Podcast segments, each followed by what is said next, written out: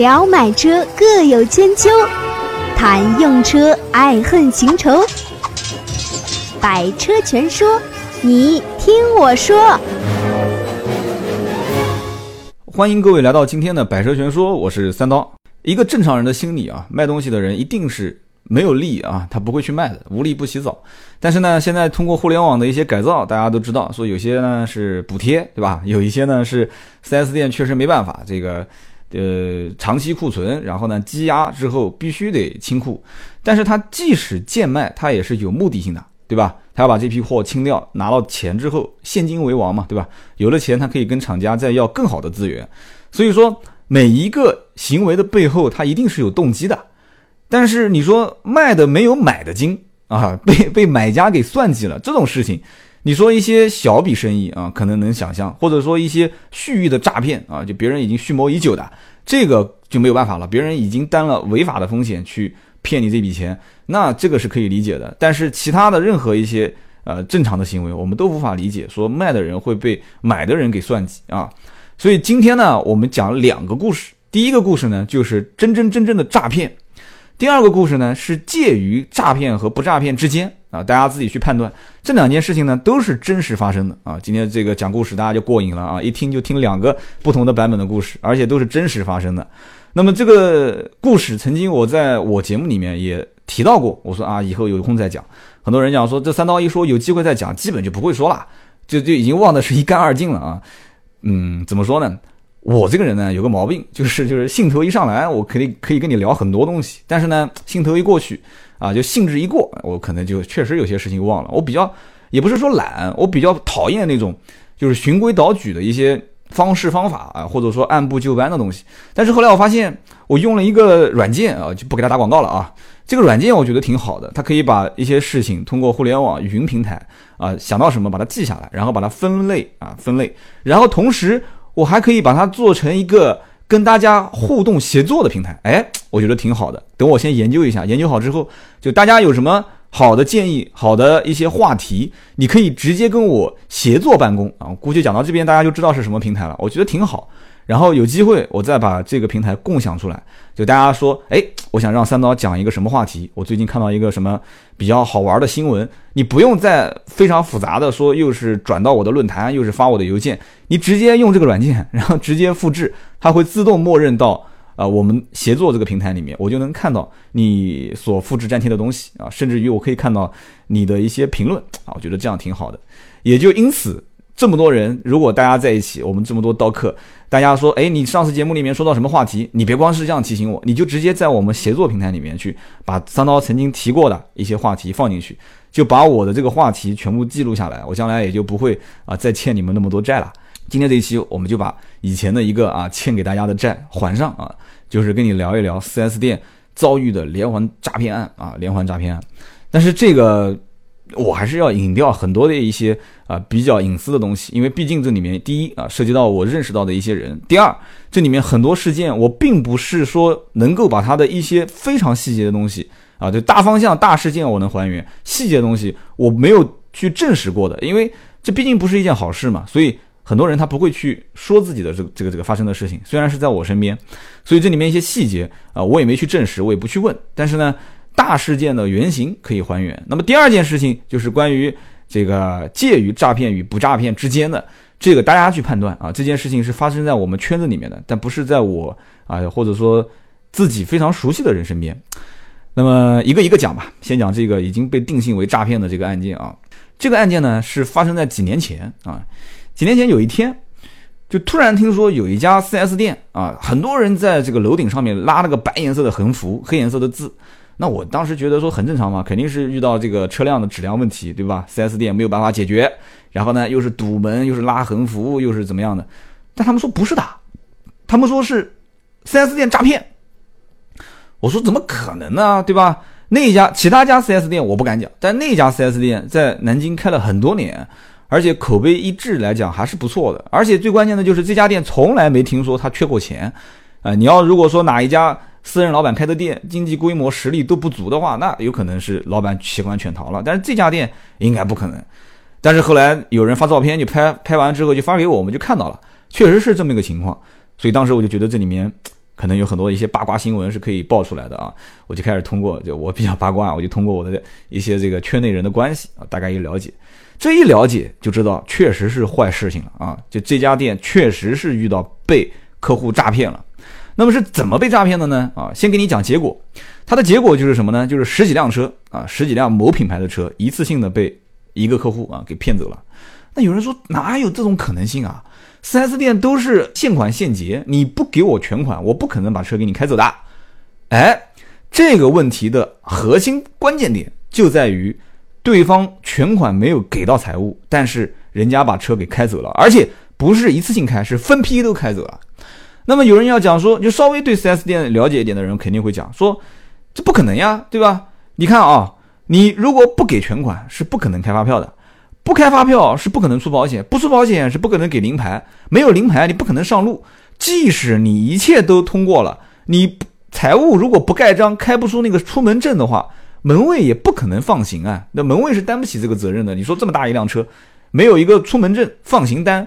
怎么可能让一辆车出去呢？对吧？你万一售后维修的这些客户没有把账结清，对吧？你万一新车客户没有给钱，你怎么就能开走呢？肯定是开不走的。所以这条线上一定是哪个环节出问题了。那么哪个环节出问题呢？很简单嘛，肯定是每个环节都出问题了嘛，对吧？一定是销售总监是同意客户没有把尾款打进公司账，然后让财务总监签了这个字。但销售总监跟财务总监一定是不敢担这个责任的，所以一定要通过谁？通过总经理啊，确认签字担保，就是说这个车没关系啊，正常放，钱没进来也没关系啊，回过头来再补。那谁赋予了总经理这么大的权限呢？我想老板应该是不可能，老一个一个这个店的老板、职业经理人，他可能愿意放，但是老板怎么可能愿意呢？老板一定是现金进到我的口袋，车才能出去。所以这就是首先一个职业经理人管理一家店的一个漏洞。啊，就是老板不参与，完全由职业经理人来来管理的话，会出现这么一些问题。就他只按照公司规章制度走，门卫也没见过说钱进还是不进，对吧？财务总监也不知道这件事应该怎么办，财务总监不可能越过总经理打电话给老板，对吧？销售总监最多就跟总经理协商一下，说，哎，你看这个人是我们大客户，又是我们的 VIP VVIP 客户啊，每一年在我们手上都买很多车，那能不能先先让他把车提走？那总经理一说，这也没有什么问题啊，对吧？这个。这个现在可以定性为骗子了啊！就这一个人是当地人啊，有身份证，而且开一辆一百多万的车啊，而且行驶证可能还是他自己的名字啊，开一辆一百多万的车，在当地啊也有正经的职业，又是当地人，你说这个人他诈骗的可能性有多大？而且你说这一批车按按道理讲讲多也不多，其实说少也不少，几百万。你说一个开一百多万车的人。会为了骗几百万的这个车款，然后抹脚底抹油跑掉吗？可能性几乎为零，这不敢相信的一件事情。但是最后爆出来，这个人其实不仅仅是在这一家店里面骗了几百万，他后面也有很多的外债啊。所以这个是后话，就是在暗而不表，先不讲。那么是怎么骗的呢？其实我刚刚把这里面的流程，就是说这车子没有给钱就开出去，到底问题出在哪里？这个我已经说了，所以先讲一讲这个人是怎么做到的。那么要让这家店的总经理、销售总监、财务总监都对这个人产生信任啊，或者说全部都签字畅通无阻的话，那肯定一定要跟至少这家店的销售总监和总经理两个人要打成一片啊。你要知道，任何一家品牌 4S 店啊，就是经销商集团，它一定销售总监跟总经理的关系是相当不错的啊，甚至于很多店的销售总监都是总经理直接啊上任之后提拔上来的啊。很多店的总经理，要不就是售后总监提上来的，要不就是销售总监提上来的，啊，就我一般都见过，只见过三个总监哈，销售总监、售后总监跟财务总监提上来做总经理。那么这个总经理，多数都是会从销售当中拔一个人进来，或者从其他他以前跳槽的那家公司带一个人过来，直接安插在销售的老大这个位置上啊。所以销售老大这个位置跟总经理亲近，这个是必然。那很少很少有店说销售总监跟总经理关系不好的。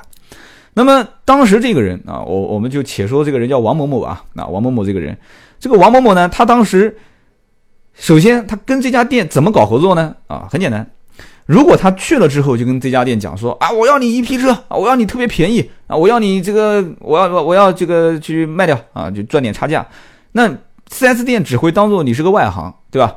你只不过是一个刚入行的二级经销商啊，就是你想拿我的车去倒个货出去挣挣钱，那对方就是 4S 店一定会以这这种防备的心态啊，两个手叉着腰啊，就看你拿什么跟我交换，你没有东西跟我交换，我凭什么给你那么低的价格？那么这个王某某他不是这么干的啊，他去了之后呢，啊，先是找销售相关的负责人聊聊天啊，聊聊天，咱们先先先不谈车的事情，啊，我跟你说说我在这个这个南京当地我的路子有多广啊。你跟你讲讲这个行业啊，哪个哪个领导，哪个哪个谁谁谁，我都认识啊。你们店里面谁谁谁老板是怎么样啊？跟谁谁谁关系不错。那么销售总监一来二往就觉得说，哎，这个人确实啊混得也不错啊。出门的时候特意把这个奔驰啊、宝马的钥匙拿出来给你一看啊，开个大大奔过来啊，开个大宝马，对吧？啊，你一看第一印象，这个人挺有实力的啊。这个这个在在南京混得也不错啊。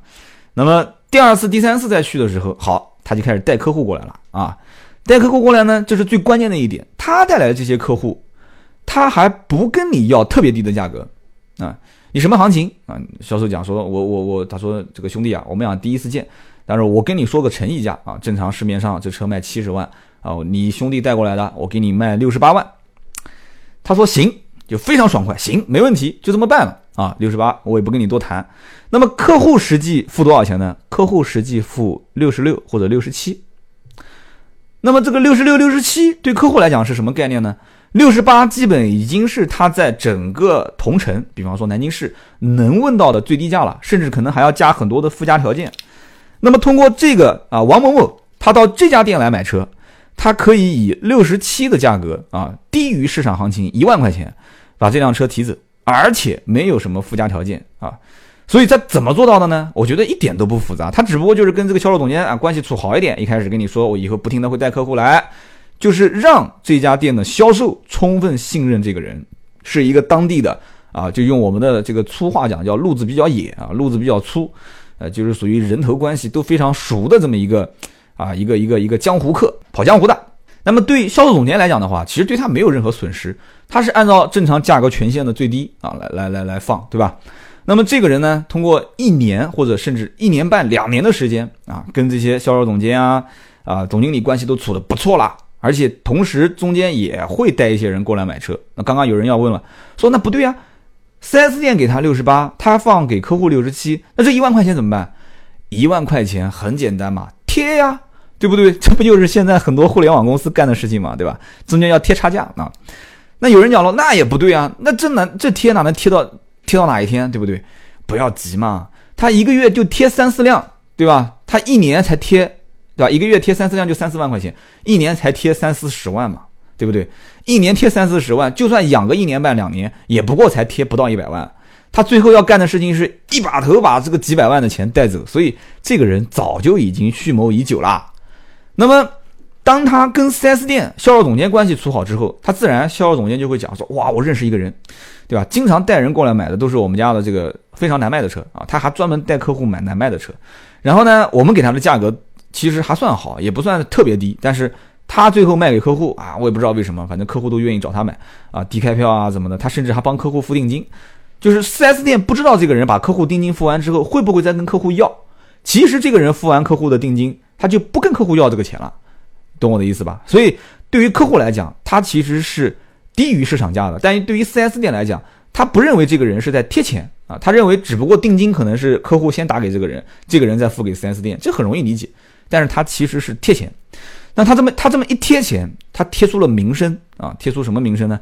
他就在这一个富人的圈子里面，就得到了一个非常啊非常可靠啊，而且非常牛叉啊，在某某某某品牌 4S 店。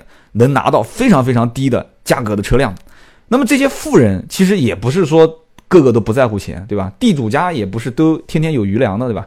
能省这么个一万块钱，能省个三五千块钱啊！如果少一点、便宜点的车啊，一二十万的、三四十万的，那么便宜个三五千块钱，大家觉得说找他也没问题啊，对吧？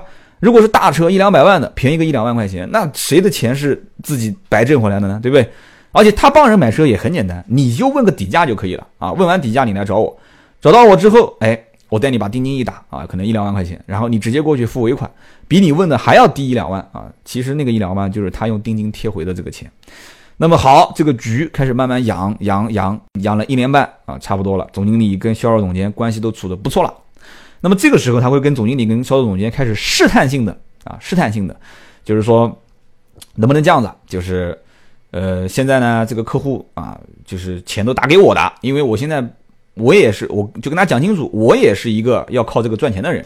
那么 4S 店说赚赚钱没关系啊，赚钱我丢一些好好的车给你呗，对不对？好的车源，你反正长期帮我卖的这些车，我觉得真的很感谢啊，我丢一些畅销车，你挣点钱。他说不需要，他说不需要，我我有我的赚钱的方式，对吧？我让客户把钱打到我的卡上，然后你就只认我这张卡刷啊，刷卡你放车就 OK 了。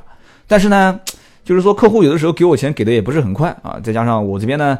赚钱的方式就是需要这个资金在我的账上停留一段时间啊，所以呢，我希望你这边嗯，可能需要就是客户车先提走，对吧？然后呢，我回过头来再把款打给你啊。对方一开始肯定是犹豫的啊，4S 店一开始肯定是犹豫的，绝对不可能一开始就那么简单的就把字给签了。但是呢，可能试了一台两台小车之后啊，可能是几十万、二三十万、三四十万的车之后，那么他发现哎，这个人回款回得很快啊，而且呢也很诚信。啊，时间一久之后就发现没什么太大问题嘛，对吧？没什么太大问题，所以你看，如果想蓄谋诈骗你一件事情，一定前期是蓄谋已久啊，而且是放长线钓大鱼，把每一个细节要博取你的信自信心啊，不是要自信心，博取你的这个这个这个认可、信心、信任，然后同时也会让你觉得这件事情人都很聪明的，特别是干销售的这些人，会让你觉得说，哎，这件事情是没有漏洞的啊。一个南京当地人开着一个一百多万的车，有一份正规的职业，只是帮身边的这些人去买车啊。他现在只不过想用这些人这些钱去做一些他可能认为会挣钱的事情。那我觉得这个都理所当然的，只要你能保证今天车提走啊，我合格证、发票、保单我都不给我控在我手上，然后你呢，明天二十四小时之内把这个钱给我回来就可以了啊。所以呢，就慢慢慢慢养啊，养这个局，直到有一天啊，养这个局，直到有一天。开始大批量的从这家 4S 店拿货，然后前脚拿货，后脚先暂时不付钱啊，只付一个定金，定金非常少，可能就几千块钱、一万块钱，然后一次性的拿一批，第二天紧跟着再一次性的拿一批，第三天再拿一批，一下子啊，可能看起来不多啊，加在一起几十辆车就发出去了。但是这个发出去之后呢，账上的钱是没有回来的啊。4S 店一开始也没担心啊，就因为毕竟这个人以前每一次拿车很快就回款啊，拿车很快就回款。但是后来发现说，哎，财务就打电话通知了，说不不不，这个车子好像有几十辆车，这个钱暂时没回，你赶紧给这个王总打个电话，因为王总以前都很信很信任嘛，对吧？只要一一一提车，过几天钱就进账，然后这个自己兄弟嘛，对吧？总经理、销售总监，总经理就跟销售总监讲啊，销售总监你谁谁谁，你去给他打个电话吧，啊，让这几天过来把款结一下，对吧？反正客户的钱在他卡上也不怕，嗯，一个电话一打，对不起啊，您拨打的手机已关机，嗯。没事啊，手机没电嘛，再等等啊，再等等，再打啊！对不起，您拨打的手机已关机。好，对方就开始出冷汗了啊，心想这怎么回事？再回头想一想，除了知道这个人姓谁名谁啊，有那么一个手机号码啊，可能这个身份证也见过，是个南京的身份证。除此之外，你根本对这个人一无所知啊！你回头想想，虽然是认识了一年半，我们身边其实有很多人也是这样子的，感觉我们很熟啊。但是你再回头想想，真的，当你借给他一两万块钱，他有一天不还消失的时候，你会发现，其实你跟这个人除了知道他的手机号、微信号、姓谁名谁以外，你跟这个人几乎没有交集啊，几乎没有交集。他的朋友、他的父母、他甚至啊老婆孩子这些，你你根本就不知道，你他家门朝哪里开你都不知道，是不是会出现这种状况？所以当时打了连打了两天，这个人手机关机啊，销售跟总经理，包括财务总监就开始慌了。啊，就开始到处去找啊，这个人找不到，找不到怎么办？那就报警。但是这个事情是严格封锁的，你现在就在网上搜啊，你搜南京什么车子诈骗，你应该是搜不到这些新闻啊，是严格封锁的。而且当时就是出了这个啊，有客户在顶楼去拉横幅的这个事情，所有的媒体也有好事的人打电话让媒体过来采访，所有的媒体全部封口啊。这肯定是要给封口费的啊，不用讲了。你们可能很多人都熟知的某一些啊，江苏南京这些媒体，我都知道啊，也都到现场啊，也都拍了一些素材，但是都没播。为什么呢？都被封口了啊，被封口。那封口之后呢，这件事情就按而不表啊，按而不表呢之后呢，这个老板自己内部就开始处理啊，最后是怎么处理的，我也不说了，因为涉及到一些个人隐私啊。反正真真正正的是怎么爆发出。这个客户过来拉横幅呢，是因为这个骗子把这个车子全部骗完之后，这些人很多提车的是在外地，就通过一些二级经销商把这些货倒给了客户。那么二级经销商是把钱打给了这个王某某这个骗子，那么客户呢，他也是把钱打给了这个经销商，经销商打给了王某某，那经销商账上的钱就空掉了。王某某最终是把钱就几百万一次性就带走了。那么客户最终想要上牌，上牌是一定要要这些什么合格证啦、保单啦、发票啊，但是没有收到钱，销 4S 店是不会给这些东西的。结果经销商就发现坏了啊，坏了，这个人是个骗子，他把我们的钱都给骗走了。那么，4S 店发现这个人是个骗子，车子已经给掉了。那么客户就是有一些通过经销商找到 4S 店买车的客户，只会找当地的二网，就是二级经销商啊。而当地的二级经销商找到 4S 店，对吧？那么 4S 店说我没收到钱啊，对不对？你你钱是打给那个王某某的，对吧？他那那二网就讲了，二级经销商就说：“兄弟啊，你不收到钱，你能把车放走吗？怎么可能的事情呢？现在不管，现在客户找我啊，虽然说跟我无关，那我现在把客户带过来了，而且很多客户都不是省内的，都是从省外过来。这件事情最终闹大的原因，也是其中一个这个二级经销商啊，在当地是有一些背景的啊，是比较有背景的。所以呢，这个事情一下就闹大了啊！结果后来这个 4S 店也是发现这不能不不补偿啊，必须要补偿啊！啊，最后就把这些事情就安抚掉了。就你把合格证、保单、发票这些给到这些人，这事情就了了。那么最终倒霉的肯定是 4S 店，4S 店车已经发出去了，对吧？结果钱没有回来，钱没有回来，保单、发票又给到客户，这事情就两清了。两清之后，4S 店内部就开始处理啊，就开始发现啊，就遇到这么多问题，就发现财务总监、销售总监、总经理啊。这就不细说了。那么这件事情也直接导致啊，就南京当地的各家 4S 店就引以为戒，就开始开会讨论，财务总监、销售总监、总经理啊下文件培训，反正就是各个口子去赌啊，就是千万千万啊，连门卫都开始培训了啊，就就一定要认上面的公章啊，公章只有一个人能盖，对吧？财务财务盖公章一定要见到钱，不见钱不放车。所以这件事情就导致了很多的 4S 店就开始补漏洞。那么讲到补漏洞，我再给大家去啊讲第二个故事。这个故事呢，就介于诈骗与不诈骗之间。想和三刀互动，你也可以搜索微博、微信“百车全说”。话说呢，这件事情是发生在啊离我们也比较远的一个城市啊，离我啊不是离你们，可能就在你们当地的城市。说有一天，一男一女两个人同时到 4S 店，这两个人呢。啊，打情骂俏的，一进门，老公老老公老婆的喊着啊，就是销售顾问说，哎，你好，欢迎光临啊。那么销售看一眼就知道了，这个人跟这个啊男的女的，一看就是夫妻关系啊，或者是情侣关系。那么就跟他开始谈啊，就是今天买什么车啊，又怎么选啊？啊，男的女的讲说，我要订哪款车型啊，我已经看得比较清楚了，你给我一个最终的报价啊，坐下来。那销售顾问特别喜欢这种客户啊，对吧？干净利落，来了就是谈价格的。坐下来就开始聊啊，聊的过程中呢，他也跟你还价啊，男的跟女的也跟销售的还价。那么男的跟女的之间甚至还起了争执啊，起什么争执呢？男男的讲说，哎呀，我们再考虑考虑，我们先走吧。那女的讲，干嘛要走啊？我今天已经逛了那么多店了，对吧？你今天必须要把这个车定下来，早买晚买不都是买吗？你挣那么多钱一个月，你难道还在乎这一点吗？今天就把它定了。然后销售在旁边肯定很开心嘛，一看到这样的场面，那肯定是主要攻这个女的了，对吧？女的要订车，对吧？那订车，男的不想订，绝对不能把客户放走啊。然后这个时候，男的呢就出去打电话或者上厕所啊，就反正这个肯定都是个局嘛，大家一听就知道这是一个局。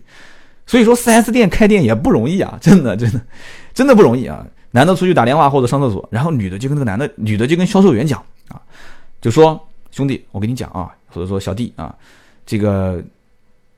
今天一定要让这个男的定啊，而且不但让他定，要让他多付一点定金啊。为什么呢？因为今天的定金是他来付啊，回过头来回头的尾款是我来付，让他多刷一点定金，我将来就少掏点钱。所以我们俩等会儿一定要配合好。那么销售一听也就相信了，这很容易理解嘛，对吧？那男的跟女的财务分开，呃，男的多刷点钱，女的少刷一点钱，这很正常嘛。所以这销售员一定会讲，好好好好好，姐你放心好了，我一会儿一定配合你。啊，一定让他今天多付点定金，他管你今天付多少定金呢？你付的越多越好，你只要今天订车就行了，是不是这个概念？那么这个时候，男的从外面可能上个洗手间就回来了啊，回来之后跟那个老婆讲说：“哎呀，我们今天不要订了，回去了。”女的就开始撒娇啊，不行啊，一定要订啊，今天对吧？早晚都得买的，价格我觉得也挺合适的。你不行，小伙子，你再便宜点嘛，你再便宜点，我就跟我老公订了啊。销售一看，那就已经是这样子了嘛，啊，就开始说：“我跟我们领导申请一下，我再给你申请个两次保养，我再给你申请一点东西。”那么七说八说的，男的也就不争执了，男的说那行行行行行，定就定吧，多少钱定金啊？销售员讲说，呃，这个嗯两万。客客户讲说，男的讲这么多定金啊，我在其他家问才就要五千啊，五千不行，我们财务最少也要付一万块钱定金。男的讲那就付一万块钱定金好了，那销售就有点尴尬啊，有点尴尬。这个时候女的就站出来了，干什么呀？那么小气干什么啊？早晚都要付定金的嘛，对吧？你反正这几天卡上的钱都要打到一张卡上面，你就多付一点嘛。那销售就说：“是是是是是，多付一点，多付一点。”那男的讲：“那我多付一点，我我用我用，反正过几天能过来付全款，我又没什么好处。”那女的就说：“那我们多付点定金，你跟你们老领导再争取一下。”男销售就肯定是比较尴尬了，说：“对不起，我前面已经争取了那么多次了，我不能再争取了。哎呀，我今天多给你一点，不行，我给你付个十万，我给你付个二十万，行不行？我把车款一半以上都给你付掉，你跟你们领导再申请一点，我回过头来给你打尾款。”那么这个时候，销售就觉得说。哎，太多的定金我也不敢收啊。说这样子吧，要不你少一点，我跟我们领导说说，你你你看能不能再送你一次保养，或者再送你一次什么？那么这个时候，女的就说了啊，就说那行，你去申请一下。我说这次我们就给你刷个十万块钱。那好比说这个车三十万，刷个十万。那么领导一看，哇，今天有个人愿意付十万块钱定金啊，那也好跟总经理去去，就像邀功行赏一样的啊，去谈一谈，能不能再送他点东西？其实这都是无所谓的，只是做个局，仅此而已。啊，最后回来销售员讲说，啊，我送不了你保养，我只能送你一辆啊什么什么品牌的自行车啊，送你一个什么什么的我们的赠品，行啊，无所谓啊，对不对？你就拿着就拿着呗，十万块钱定金刷进财务，男的女的离开，嗯，这个局的前半场就结束了。那有人要讲了，说这是算什么骗呢？对不对？骗子嘛都是不花钱直接把车骗走啊，这骗什么东西啊？你别急，你再听听下半场啊。十万块钱的定金刷进财务，对吧？那么也就是说，这个车还有二十万的尾款没刷。那么过了几天，谁来提车了呢？这个女的来提车了啊！女的来提车的时候，销售肯定很热情嘛，说：“哎呀，你好，姐，今天过来提车啦。”啊，说是啊，啊，我们家那个那个死鬼啊，我今天有点事啊，我今天过来提车。啊，姐，那过来我帮你去办手续啊，啊，办手续。女的说：“哦，不好意思，我早晨出门出的有点匆忙啊，我的订单跟收据忘带了。”啊，大家注意啊！订单收据忘带了，那么销售按照正常情况下，他是不可以以没有订单、没有收据去开票的。但是我可以负责任的告诉你，很多的 4S 店没有订单、没有收据，销售依然是可以给客户开发票的，只要你付清尾款就 OK，对不对？你看我上一个案例，我跟大家讲的是 4S 店没有收清尾款就把车放掉了，结果出了大纰漏。那么很多 4S 店就开始堵这个漏洞啊，说一定要开始收尾款，钱不进账车不出。那么你看啊，这个女的过来提车，她收据跟订单没带，对吧？收据没带，订单没带，但是她过来提车，她能不能提走？我告诉你，她敢过来骗你，你们这家 4S 店的钱，她一定是摸清楚你这家店的规矩啊。订单收据没带，可以写什么？可以写一个遗失证明啊。果不其然啊，果不其然，销售就开始说：“姐，没事，我帮你写个遗失证明。你回头有空的话，你把这个订单收据带过来。如果不带过来，你把它撕掉就可以了。”那姐就同意了，对吧？同意之后就到财务去刷卡啊，十万块钱，三十万的车刷二十万的尾款。刷完之后呢，正常办手续啊，正常去开发票，正常出保险，正常挂临牌，车就开走了。啊，甚至于可能发票、临牌、保险都不开，以前管得松，就直接开走了。开走之后，那有人讲说，那这也不算骗啊，这骗什么呢？我就搞不懂了。十万块钱的定金付完，二十万的尾款付完，车子开走，这不正常吗？对吧？哪边骗了？啊，4S 店把他给骗了，差不多。你别急啊，故事还没有演完，继续往后说。你别忘了，订单跟收据在谁的手里面？订单收据在那个男的手里面，对不对？过了几天之后，这个男的过来了，拿着订单跟收据，说：“哎，小伙子，我过来提车。”啊？销售员莫名其妙说：“你你你你那个老婆不前两天过来提车了吗？”然后男的假装惊讶啊，他过来提车，我跟他都分掉了，他不是我什么老婆啊，他只不过以前跟我谈对象，现在我们俩不谈了。就那天订完车，我们俩吵了一架，付了个定金。我这两天正准备过来找你退定金呢，但是回头想想看，反正这车我也要开，所以我过来提车。结果一看那个订单跟收据，当时订单的名字是这个男的。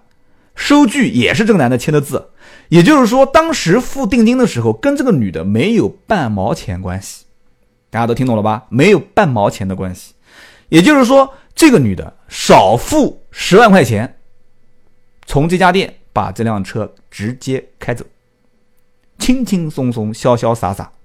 然后这个男的拿着订单跟收据往桌上一拍，对不起，今天我要来提车，对吧？我订单收据都在啊，对不对？我要来提车，你结果说那个女的提走了，女的跟我没关系啊。我们俩以前是男女朋友啊，但现在我们俩没有关系了，对不对？你你不管，先帮我把车提走，提完你有什么纠纷，有什么需要的，你该打官司打官司，你该找他找他，跟我没关系啊。我要把车开走。所以这件事情我不说嘛，是介于诈骗和不诈骗之间啊。但是有人讲说，那这不就是诈骗嘛，对吧？没有订单数据，结果把车开走了，的确是的啊。那所以这个女的能不能抓到，那我也不知道啊。或者说这个男的跟他有没有关系，我也搞。按道理讲，我不是法律人士啊，就这个男的到底涉不涉案，我不清楚。那这个女的应该是涉案了，因为女的少给了十万块钱开走了。但女的可能也会讲说，哎，订单数据在我老公手上，那这个事情可能是个误会。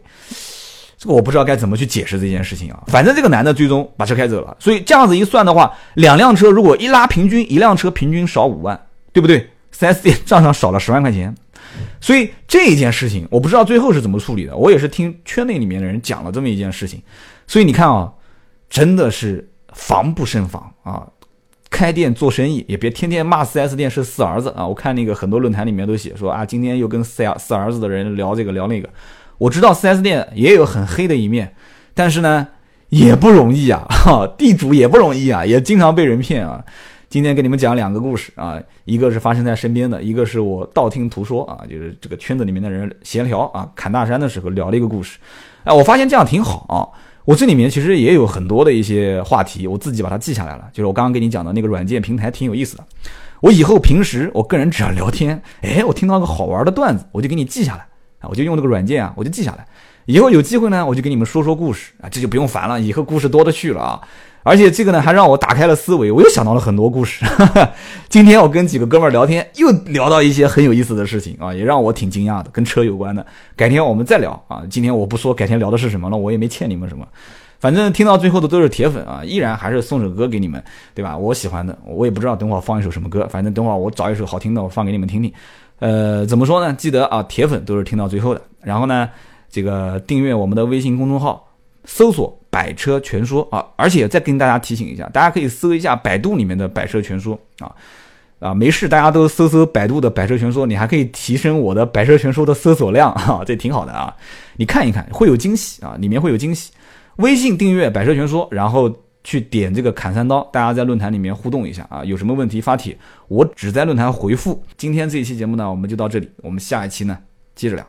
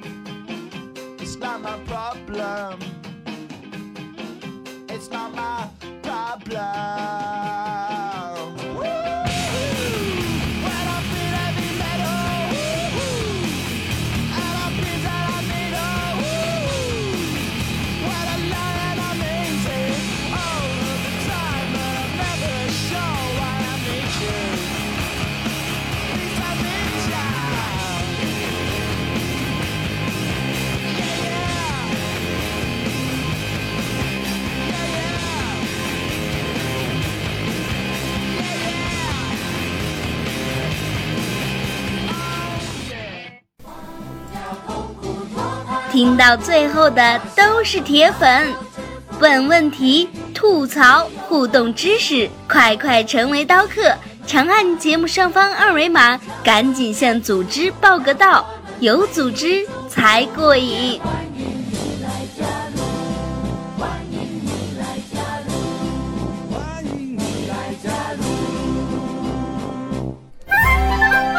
本节目由斗志文化制作出品。